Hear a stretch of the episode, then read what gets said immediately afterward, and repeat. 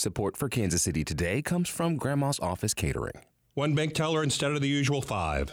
Slow fast food lines. Simply not enough staff. Grandma's Office Catering avoided the mass exodus with the respect, appreciation, better wages, and now health insurance. That's how Grandma continues to wow. Grandma'sCatering.com. This is Kansas City Today. I'm Brian Ellison. Today is Tuesday, June 21st.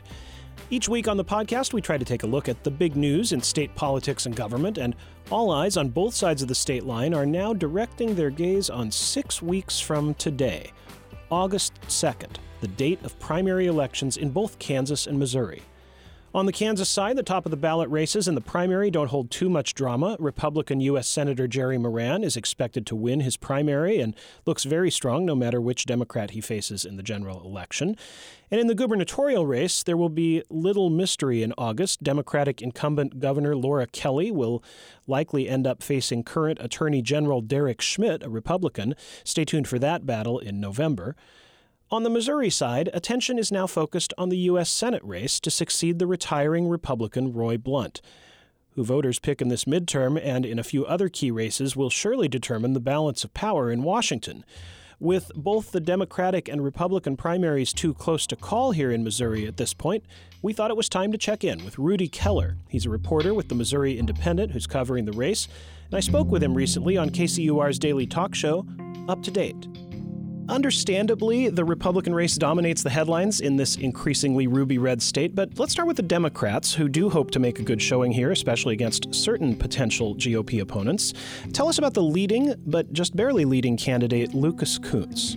Well, Mr. Kunce is a Marine Reserve officer. He's trained as an attorney and he works for a Washington, D.C. group but he spends most of his time in Missouri, obviously, right now running for the US Senate. He's been very successful as a fundraiser, and he's just put out a news release earlier this week that he had exceeded 100,000 small donations, I think it was. Let me double check that. It might have been 10,000, but let, so he, well, I don't want to be I don't want to be inaccurate. Well, he's clearly been he's been the, the top fundraiser for a long time in the race and he seemed to have a very good shot at being the nominee until nearly the last day of the candidate filing period when suddenly a first-time candidate with a well-known Missouri name entered the race, who is Trudy Busch Valentine. Well, she is the daughter of the man who used to own Anheuser-Busch Brewery and so, therefore, she is a member of one of the wealthiest families in the United States um, with billions of dollars in total assets. We'll learn soon how much she's willing to spend on that from for her campaign because the next campaign finance reports are not expected until mid July. And that means that since she got into the race right at the end of March, the towards the end of the first quarter, the only thing we know is that she spent about nine hundred dollars to get started. So, other than the fact that she comes from a wealthy family, uh, how is she establishing herself as a as a political figure, as a as a potential elected leader? It's been kind of a slow rollout. You know, she's she's wanted to emphasize her nursing career and what that means in terms of her sensibilities on healthcare. She has talked about her son's death from opioids and what that means for her in terms of how she wants to address the opioid crisis.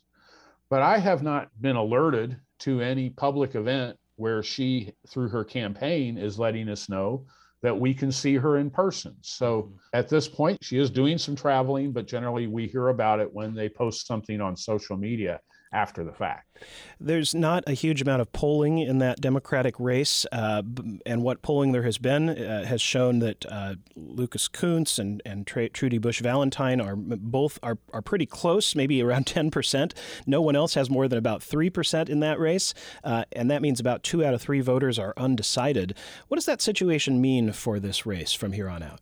Well, it's pretty much wide open the spending on advertising and get out the vote will be crucial in the next six weeks.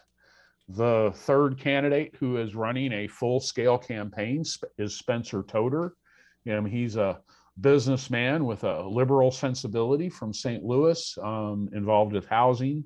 And when I say full scale campaign, it's because of these polls that we mm-hmm. are so few that we don't know exactly where anybody is making um, their case and where that where they're finding support in the in the race. Mr. Toder, for example, is the 3% candidate. But I call I say they're full-scale campaigns because Mr. Toder has raised several hundred thousand dollars for his campaign, and none of the other there are actually 11 candidates on the Democratic ballot. None of the others have raised more than 11,000. They have social media presence, but they're um, going to have to find some sort of lightning to set them on fire for this race, final six weeks. Race like this, money uh, is what gets you across the finish line.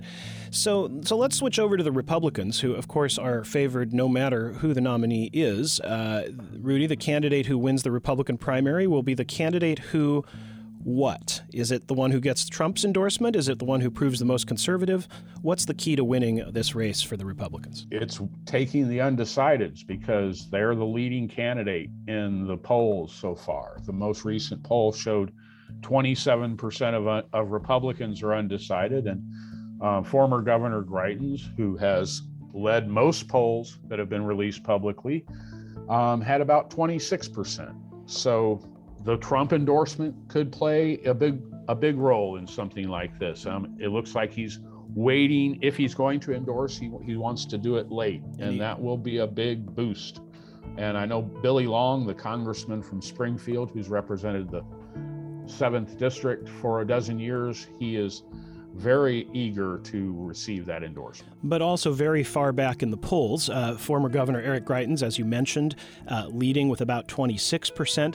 The line against him, uh, is, the one of the lines that his opponents in the Republican primary are using, is that he would be vulnerable to losing the seat to Democrats in a way the other candidates aren't because he left the office of governor in disgrace. Does that appear to be true?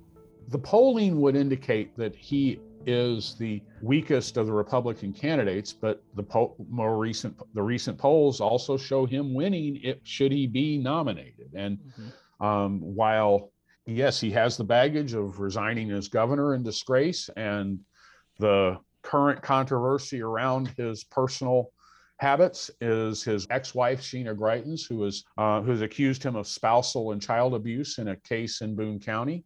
But I had an opportunity to go out and talked to some people in Randolph County um, in north central Missouri the other day. Mr. Greitens was supposed to go have a campaign appearance that got canceled late, but I went anyway because I didn't know it was going to be canceled.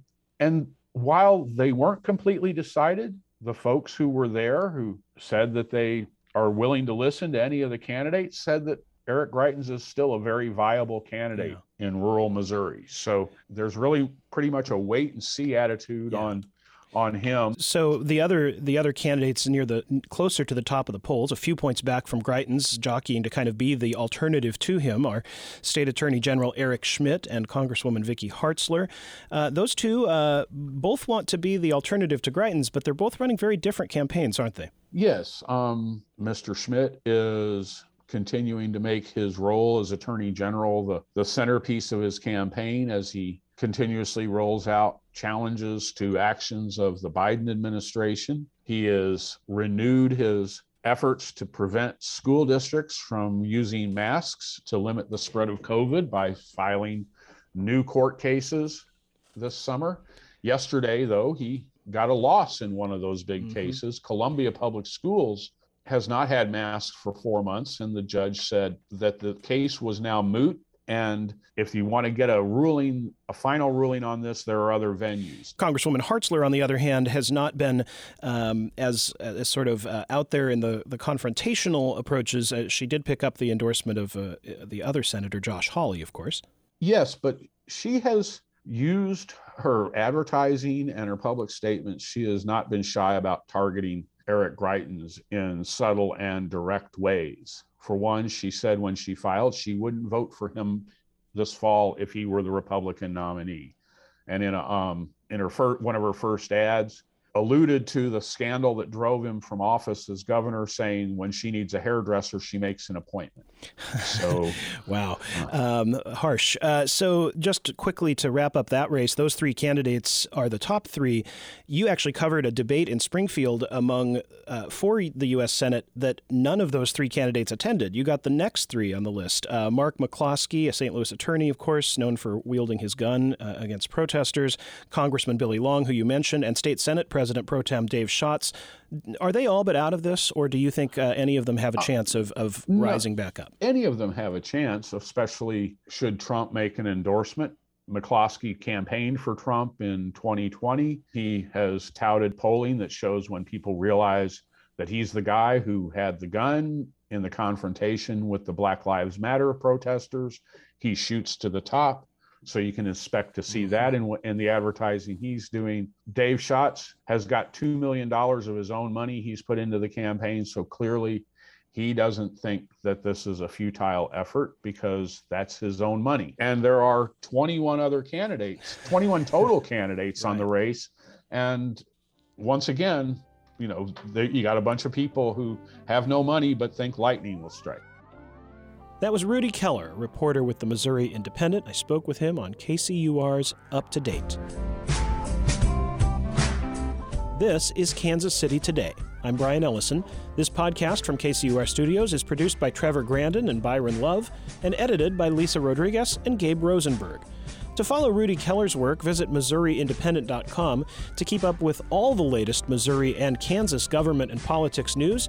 Or to hear our programming, visit kcur.org, the home of Kansas City's NPR station. Thanks for listening, and we hope you'll join us again tomorrow.